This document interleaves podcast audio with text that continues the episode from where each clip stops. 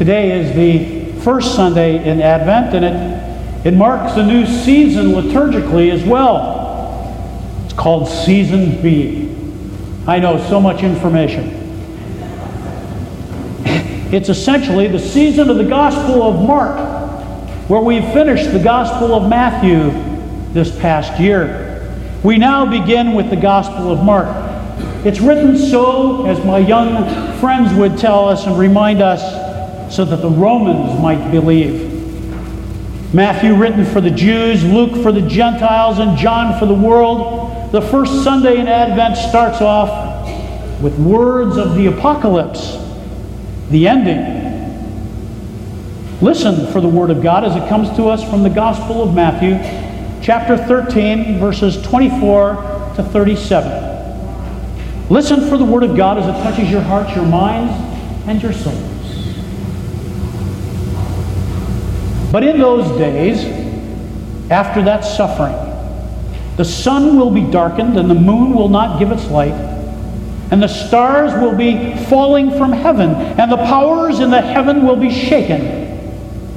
Then they will see the Son of Man coming in the clouds with great power and glory. And then he will send out the angels and gather his elect from the four winds, from the ends of the earth to the ends of heaven. From the fig tree learn its lesson. As soon as its branches come become tender and put forth its leaves, you know that summer is near. So also, when you see these things taking place, you know that he is near at the very gates. Truly, I tell you, this generation will not pass away until all these things have taken place. Heaven and earth will pass away, but my words will not pass away. But about that day or hour no one knows, neither the angels in heaven nor the Son, but only the Father. Beware. Keep alert, for you do not know when the time will come. It is like a man going on a journey when he leaves home and puts his slaves in charge, each with his own work, and commands the doorkeeper to be on the watch. Therefore, keep awake, for you do not know when the master of the house will come, in the evening, or at midnight, or at the cockcrow, or at dawn. Or else he may find you asleep when he comes suddenly. And what I say to you, I say to all, keep awake. Amen. This is the word of God for the people of God. Thanks be to God. Let us pray. May the words of my mouth and the meditations of all of our hearts be acceptable in your sight, our rock and our redeemer. Amen. Oh, I watched a college football game, oh, a couple months ago. It's winding down on the first half. The ball is on the forty-five-yard line of the opponent, so, so they have fifty-five yards to go for a touchdown. There's only about ten seconds left in the half. The obvious play, the quarterback takes the snap and takes a knee. I won't go down because you'll have to help me up. The obvious play is to take a knee and go to the locker room. The announcers, they, they were ready for a break. The cameramen, ready for a break. The problem was the defense was also ready to take a break and go on for halftime festivities. They were looking at the watch and said, ah, ten seconds, we'll go to the locker room. The issue was that no one was ready but the quarterback. The quarterback took the snap and proceeded to run off tackle, and I won't do that either. He ran off tackle, and he was past everybody by the time they realized what had just happened. A touchdown, an extra point, and everyone went into the locker room. But now the score, instead of on the lead, it was a tied score. No one was ready but the quarterback, and perhaps maybe the coach, Everyone fell asleep. They were lulled into a false sense of security. Quarterback stepped up to that line and saw them resting. Saw them resting, being complacent and thinking that they had all the time in the world. They lost the battle. They lost their focus. They lost the game by a touchdown because they did not see the urgency in every moment. For almost a month now, Jesus has told us to be diligent, to be steadfast, and use the gifts that God provides each and every one of us, and that there are consequences if we don't. Today's urging is, while we wait, we should be watchful and stay awake. There's an urgency to the words. Keep watch, Jesus says. Keep watch, but the question is, for how long and when? Jesus' words lead to a dilemma from which there is no escape. The end will come. He assures us of that. The end will come. And notice there is a will in that. There is no question, but as to when, even Jesus doesn't know. We're told, however, that it will come. When it comes, it'll come suddenly. God has been active in the past.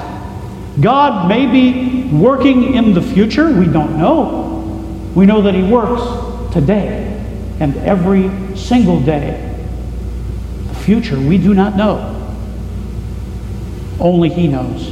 Only God knows. And Jesus calls on us to respond to His call of ministry every minute and every hour of every day.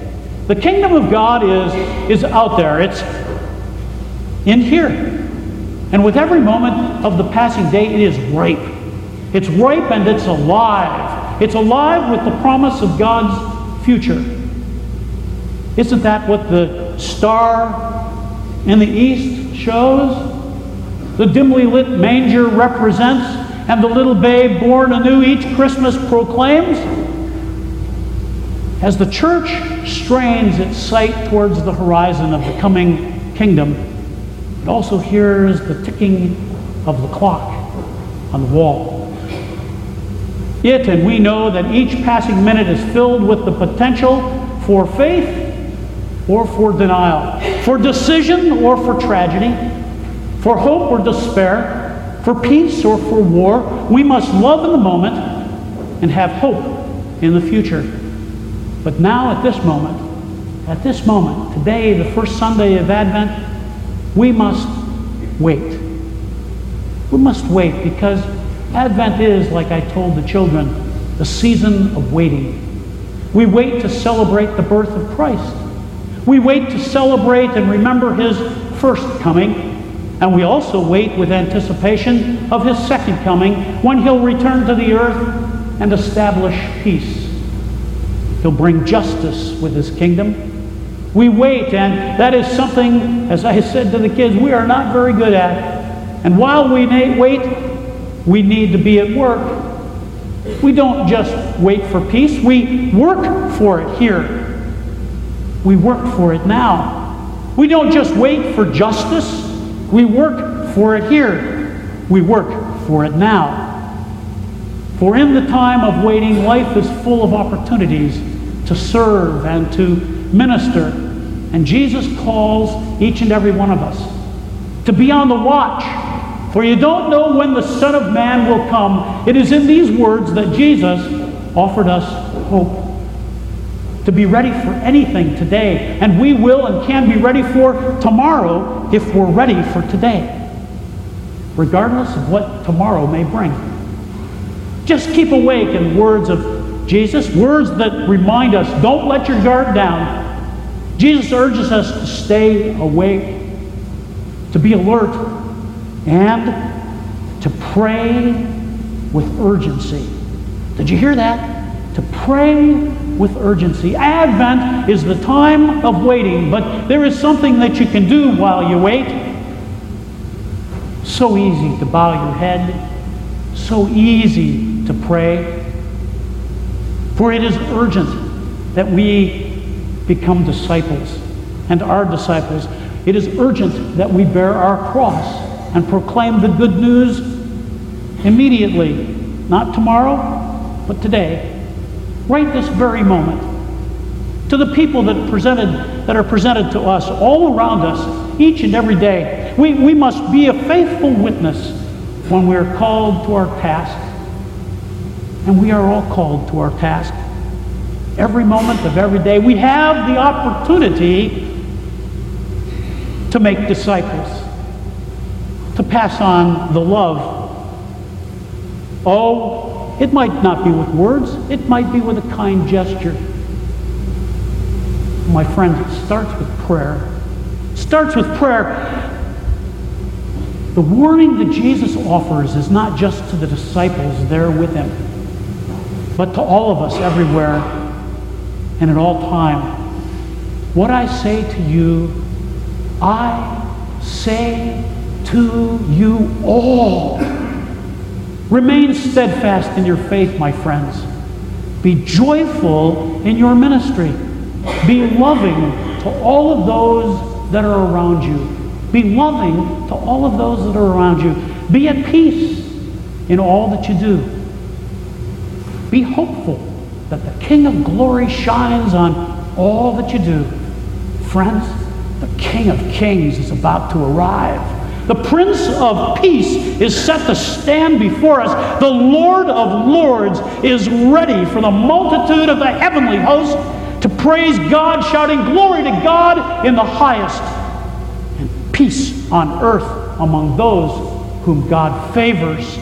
Look, what is that star that shines in the east? Could it be the glory of God shining down upon us? Keep awake, stay focused, keep your eye on the prize, don't let evil distract you in any way, for today we remember what our Savior asked for us to do, what he did for us on the cross, to remember what he did, for we come to gather around his table. We begin celebrating his first coming. We know that the world will be turned upside down. This babe will grow and lead us towards love and justice. But it's at this table that we remember his mercy and accountability, his forgiveness and justice and repentance and grace, and ultimately that he forgave our sins and offers us eternal life. It's only because of the end of the story that we are able to celebrate with anticipation the beginning of the story. We wait for his return. We wait patiently with anticipation and hope. For today is the day that it all begins once more. Amen. Let us pray.